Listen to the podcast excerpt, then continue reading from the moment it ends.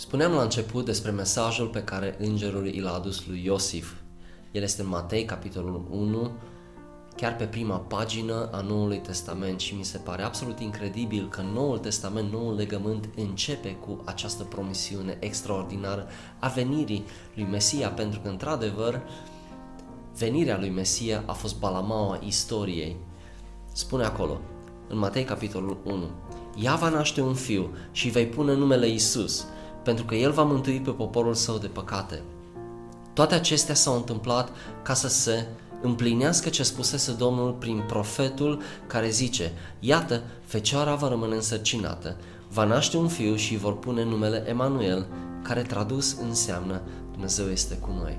Noi știm acest mesaj, este din Isaia, capitolul 7, un mesaj care a venit înainte cu 600 de ani aproximativ înainte uh, să se nască Isus.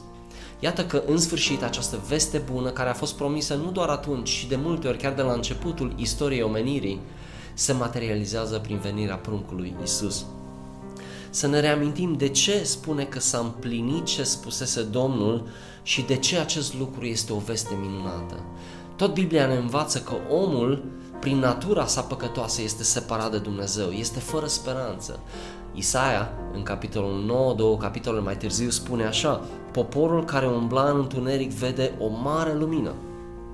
Peste cei ce locuiau în țara umbrei morții răsare o lumină, pentru că era și este și acum singura speranță pentru oameni, și anume venirea lui Isus.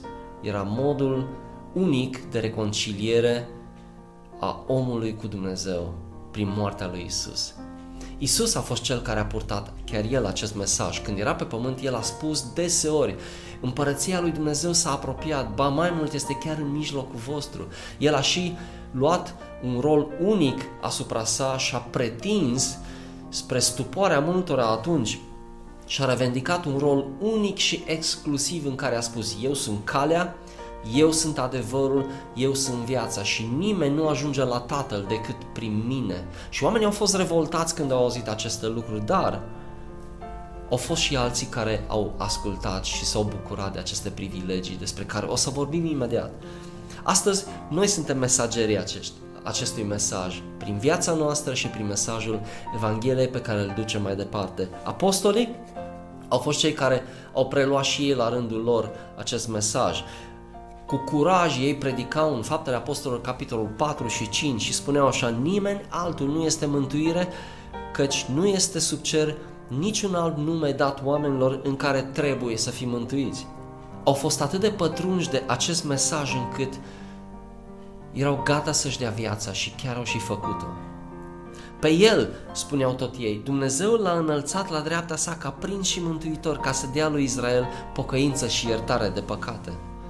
Și în vechime oamenilor le-a fost greu să creadă că Dumnezeu ar trimite un mântuitor, un copil care s-a născut în mijlocul lor și care a crescut și n-avea nimic special în el până când și-a început misiunea la 30 de ani și a început să predice.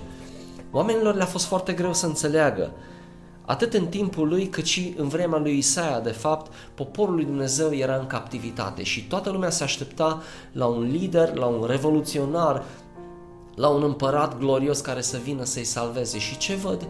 Văd un prunc care se naște, un copil care crește și un om care, după ce l-au cunoscut o viață întreagă, începe să le povestească despre Dumnezeu și despre faptul că El este Mesia. Era greu de crezut pentru oameni atunci.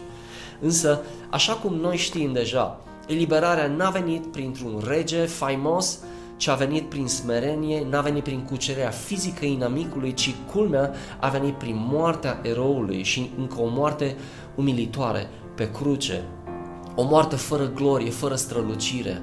Și toată lumea și-a întors spatele și au plecat pentru că n-au mai văzut nicio speranță. Însă, din acea moarte a înviat Isus glorios și a biruit puterea păcatului de peste viețile noastre. Din acest motiv a eliberat pe poporul său și pe tine și pe mine implicit. Smerenia lui este cea care a adus eliberarea și nu forța fizică. Ce lovitură a primit inamicul, diavolul, o lovitură la care cu siguranță nu se aștepta. Și tot smerenia este cea care aduce eliberare și pentru tine și pentru mine astăzi. Pentru că e nevoie de smerenie să recunoști că trăiești în întuneric. E nevoie de smerenie să spui că am nevoie de un mântuitor care să mă scape din iadul acestei vieți și să mă ducă în împărăția lui Dumnezeu. Acest mesaj, atunci când omul îl primește cu smerenie, este transformator, schimbă vieți într-un mod absolut radical și dă sens vieții noastre. Și de 2000 de ani încoace, creștinii poartă acest mesaj al speranței și al eliberării, pentru că el aduce lumină acolo unde există întuneric spiritual. Fiecare generație a purtat acest mesaj și acum este rândul nostru. Și acest mesaj n-a venit niciodată foarte ieftin. Ba chiar mai mult, de-a lungul istoriei, milioane și milioane de oameni au murit și chiar acum, în secolul 21, poate nu vă vine să credeți, dar există aproape 300 de milioane de oameni care suferă anual din cauza credinței lor. Se spune că în fiecare minut 5 creștini mor pentru credința lor. Există țări precum Corea de Nord și țări musulmane unde dacă ești prins că deții o Biblie în casă, pedeapsa pentru asta poate să fie moartea sau munca în lagăre. Asta nu este o altă poveste, este întâmplarea adevărată și reală a ceea ce s-a întâmplat atunci când Isus s-a întrupat pe acest pământ. Dacă ar fi o simplă poveste, n-ar mai exista atâta împotrivire, dar avem un inamic care vrea să lupte și care vrea să estompeze această veste bună. N-am auzit pe nimeni care să fie pedepsit că crede în albă ca zăpada sau că a povestit copiilor albă ca zăpada sau cenușăreasa. Dar diavolul știe puterea Evangheliei și știe că acest mesaj, ori de câte ori este transmis, aduce viață și va sta împotriva lui în orice chip și orice fel. Dar avem o veste bună, că Dumnezeu este Cel care păzește această Evanghelie, această veste bună și atâta timp cât există o veșnicie aici pe pământ, această Evanghelie va dura veșnic până când Isus, evident, va veni și va împacheta istoria și întreg universul. Există speranță?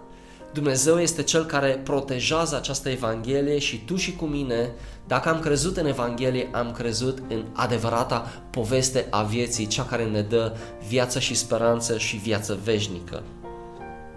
Vestea bună, Evanghelia lui Dumnezeu, spuneam, este păzită de însăși puterea lui Dumnezeu. Ori de câte ori rostește această veste bună și această ocazie de Crăciun este perfectă pentru a spune oamenilor, hei, Isus a venit ca să ne mântuiască, El s-a născut între noi ca să ne aducă speranță. Acesta este un mesaj veșnic. Acest mesaj poartă cu sine ADN-ul vieții veșnice, dacă vreți. Și nu e un mesaj care este spus undeva într-un colț al lumii, undeva ascuns de niște oameni care se tem, sunt temători și care sunt speriați și cumva abia așteaptă să se întoarcă Isus. Nu, este un mesaj extrem de puternic. Este un mesaj care aduce însăși lumina lumii într-o lume oarbă din punct de vedere spiritual. Este un mesaj al victoriei și al speranței. Singurul răspuns, deci, al nostru la un astfel de mesaj al întregii omeniri este adorarea. Adorarea lui Isus este un stil de viață și acest stil de viață crește în momentul în care îl cultivăm. Pentru că Dumnezeu este Cel care plantează în noi această adorare. Și în final, câteva gânduri legate de Crăciun. Crăciunul ne reamintește că a existat o promisiune care a devenit un punct fix în istorie, unde Mântuitorul s-a întrupat, unde Dumnezeu a venit pe pământ în persoană. Crăciunul ne reamintește că Dumnezeu este profund îndrăgostit de omenire, de tine și de mine. Crăciunul ne reamintește de această promisiune care rămâne cu noi și care nu este un moment pasager, el în persoană este cel care rămâne cu noi și atunci când credem în El, El rămâne în noi, El locuiește în noi și e cel care ne conduce viața noastră. El promite în Scriptură că va fi cu noi totdeauna, că nu vom fi lăsați niciodată singuri, că avem un destin măreț și că nu suntem praf stelar, cum spun unii. Suntem partenerii Lui în această lume care, în care diavolul se teme de creștinii care îl adoră pe Dumnezeu că suntem invitați să intrăm într-o bucurie veșnică care începe aici pe pământ și se desăvârșește în eternitate. Tu și cu mine, astăzi, suntem privilegiați. Iar pentru un creștin, Crăciunul nu este ceva, un fel de sezon în an, ci este un stil de viață el durează tot anul. Din acest motiv despachetăm, dacă vreți, acest cadou al darului venirii lui Isus în fiecare zi a anului și nu se încheie niciodată. La încheiere, vreau să vă doresc să vă bucurați de nașterea Mântuitorului alături de cei dragi și voi înși vă să fiți o veste bună pentru cei din jurul vostru. Dumnezeu ne-a împăcat cu sine prin Isus Hristos. Acesta este mesajul pe care noi putem să-l purtăm în aceste zile. Aceasta este Evanghelia, aceasta este vestea bună și vreau să închei cu cuvintele lui Pavel pentru că vreau să vă binecuvântez la acest sfârșit de an. În Efeseni, capitolul 1, spune acolo așa, Har vouă și pace de la Dumnezeu Tatăl nostru și de la Domnul Isus Hristos. Binecuvântat să fie Dumnezeu, Tatăl Domnului nostru, Isus Hristos, care ne-a binecuvântat cu orice fel de binecuvântare duhovnicească în locurile cerești, în Hristos. În El, Dumnezeu ne-a ales înainte de întemeierea lumii, ca să fim sfinți și fără cusur înaintea Lui în dragoste. El ne-a hotărât mai dinainte pentru înfiere, prin Isus Hristos, după buna plăcere a voii sale, spre lauda slavei Harului Său, care ni l-a dat de bună voie în prea iubitul Său.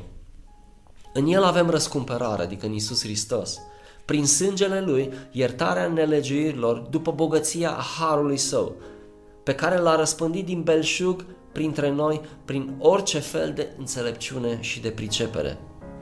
El a binevoit să ne facă cunoscută taina voii sale, după buna sa plăcere pe care a arătat-o în Hristos, ca să ducă la îndeplinire la împlinirea vremurilor pentru a le uni iarăși pe toate, pentru sine, în Hristos, cele din ceruri și cele de pe pământ. În el am fost aleși și moștenitori, fiind hotărâți mai dinainte după planul celui care înfăptuiește toate lucrurile după sfatul voii sale, ca să fim spre slava laudei sale, cei care ne-am pus dinainte speranța în Hristos. În el și voi, după ce ați auzit cuvântul adevărului, Evanghelia mântuirii voastre și ați crezut în el, ați fost pecetluiți cu Duhul Sfânt cel promis, care este o arvună, o garanție a moștenirii noastre până la răscumpărarea posesiunii lui Dumnezeu spre lauda slavei Lui. Fie ca Dumnezeu să vă binecuvânteze la acest sfârșit de an, să vă umple de această bucurie a venirii Mântuitorului în mijlocul nostru. Vă dorim un Crăciun superb alături de cei dragi și la final vreau să vă las cu această binecuvântare pe care muzicienii noștri au pregătit-o special pentru voi. Să aveți un an nou fericit și un Crăciun plin de binecuvântări și de belșug.